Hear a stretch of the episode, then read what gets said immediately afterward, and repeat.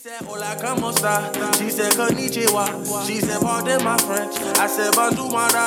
Then she said, sabase. And I said, nabule. No matter where I go, you know I love them. Whoa, it is windy outside in B K. All right. Hey, you're listening to Never Date a Traveler with me, Anaya Richards. If this is your first time tuning in, here are my fireside chats where I discuss my experiences with dating and romance while on the road. The ups, downs, passionate turns, and foreign ind- Tinder dates. I'm a fashion stylist and a travel blogger at naperfectworld dot com, N A perfect world dot com. And whether it be for business or pleasure, traveling is definitely my passion. The cultural exploration, the people, the food, the cultural exchange. Definitely check out my previous podcasts. And like I've said before, it's like Law and Order. You can start at any point. This week, in honor of the Jewish holiday season, today is Yom Kippur, I'm taking y'all to Israel. Damn, sometimes I wish I was from the South and I could say y'all naturally. In honor of Yom Kippur, I ask forgiveness for the lovely men I talk about on this podcast. Or from them, I guess. That was a Freudian slip if I've ever heard one. Speaking of, can you believe someone actually said something to that effect to me today? But anyway, today's story begins in Tel Aviv. I was there with the Ministry of Tourism, having a great time. I really love that city. It's like Miami and San Francisco combined, and everyone's gorgeous. So I was there with the Ministry of Tourism, and I have a friend who, actually he's now become my friend. I was going to say my friend's boyfriend, but so I have a friend who works there at the American Embassy, or who used to work there. Now he's transferred, but he worked there at the American Embassy. And so one night I joined him at a little shindig at the Italian diplomat's house. Um, we're up to letter D. Yes. So D walks into the party. My friend is introducing me to all of his friends. And I don't know, there was something about D. He was very tall. He was quite handsome. He was really funny. And you can tell people just gravitated towards him. We're just all talking in a group. An amazing party. There was pizza. There was great ice cream, like organic, artisanal ice cream, good wine. I think I ended up in the kitchen with D discussing how fun the party is. And, you know, he was asking me about New York and how long I was in town and all of that good stuff. I think my friend was just tired and he wanted to go home. But he said to me, all of these people are my great friends. I know them pretty well. So feel free staying. And he looked at Dee and said, she is in your hands. You better take care of her and make sure she gets back to the hotel. And I knew where my hotel was. There is Uber there. It's really good. So I felt fine. We were in a really safe neighborhood. Um, as they said, it was a diplomat's house. So it, it was really cool. Um, so we ended up having a great time at the party. And he came back to my hotel with me. We were talking, we're hanging out, um, continued to drink it, continued drinking. I wake up the next morning with a terrible hangover and just in like a mad rush. We were leaving for Haifa that afternoon, but we were touring the markets in Tel Aviv in the morning and I hadn't packed. So I wake up like a bat out of hell. He's like, what's wrong? I was like, I've got to pack, get out. I'm so hungover. I'm pretty miserable right now. And he's pretty much just laughing at me. Spending the day in the market, eating something that was so delicious. I talk about it on my blog, but, and it was just the best hangover cure. I don't remember if it was a falafel or what. I just remember them like frying it. It's it was in Tel Aviv, of course, but it was like the stand was Lebanese. Oh, I st- my mouth is watering talking about it right now. So that was pretty much my hangover cure. And then we got on the bus, the Sprinter, to go to Haifa. Um, during this whole time, you know, I'm WhatsApping with D. Love WhatsApp. WhatsApping with D. Really nice to meet you. Really, really cool, sweet guy. Asking if I was going to be back in Tel Aviv. I actually had no plans because of my itinerary. I had no plans to be back in Tel Aviv. He was saying that he was quite disappointed about that and he really wanted to see me again. You know, never did a traveler where you're kind of like, too bad, too sad, that sucks. But, you know, I have an itinerary and I'm here for work. So the day goes by, we're in Haifa, and it's really cool because he's telling me all about it. He went to school there. He's giving me recommendations for places to go. And then he suggests, why don't I just come and I'll take you out to dinner and we'll go for drinks. And it's like, it's at least an hour, probably more, away from Tel Aviv.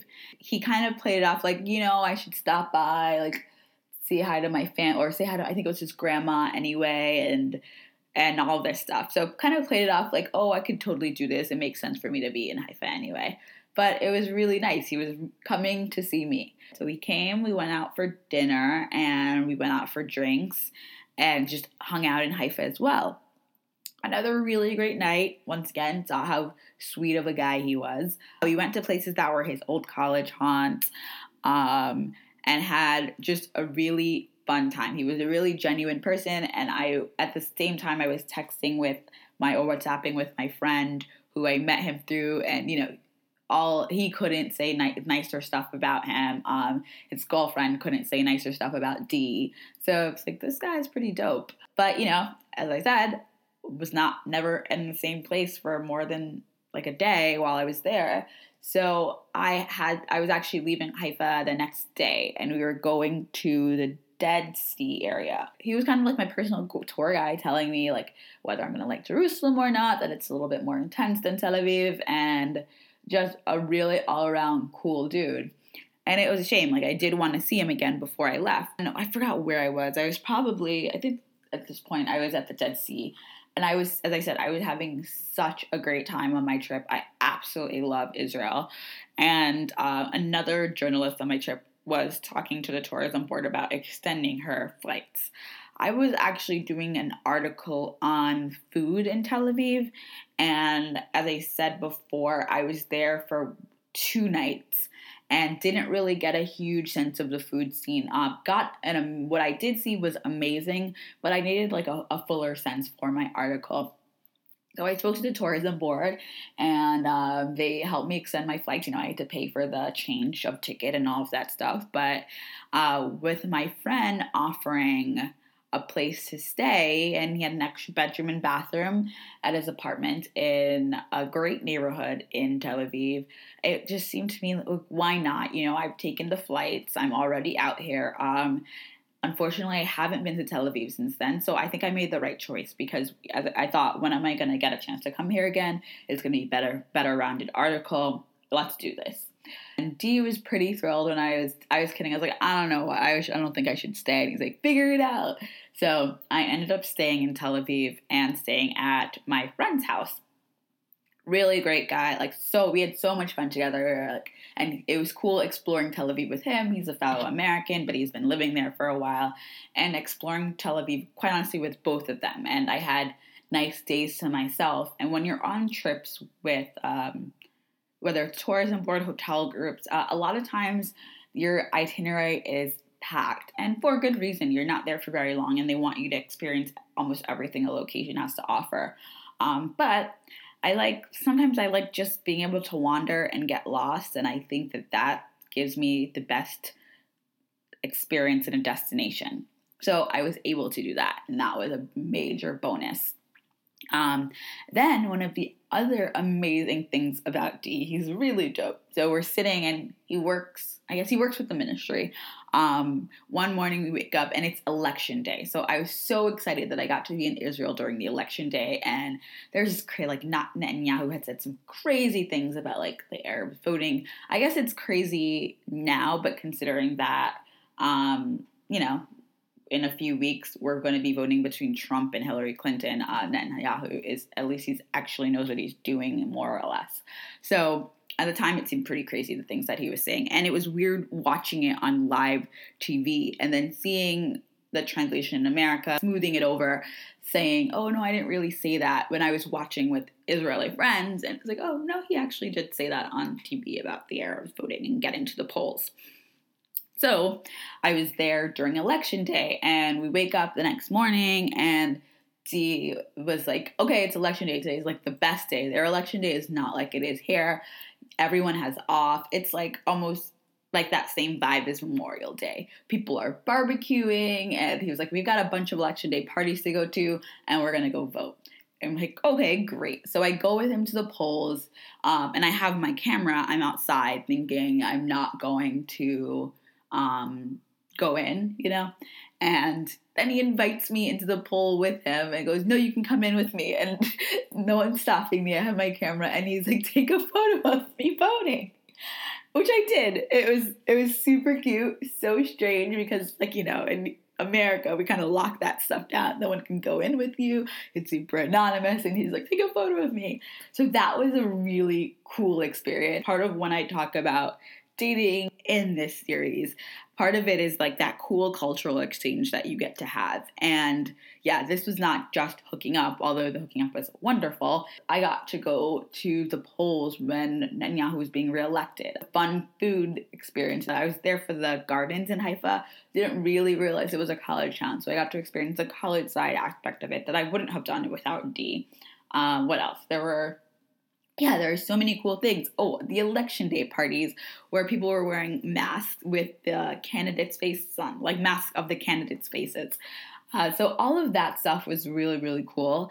Uh, then the final night, we went out to a dinner at this place, Mesa. Oh my gosh.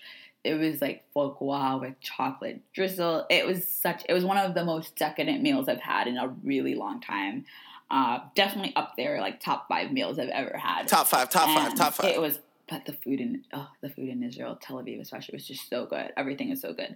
But this place was, like, really took the cake. And that was our date on our last night. And it was really, really cool. And I think that, um, yeah, as I said just now, I think it's really amazing when you have these experiences and cultural exchange with people from simply a sexual attraction, but then there's a lot more. And I have seen him since. He's come to visit in New York. It has been a really, really fun time where we kind of like let loose on the Lower East Side and um, Williamsburg with E and his Israeli friends. And yeah, we're still friends to this day. He's a really, really cool dude. Happy Yom Kippur and happy holidays all around. Tune in in the next two weeks for the latest edition. And if you haven't been, listen to the ones from the past. Bye. Hola. Hola, no.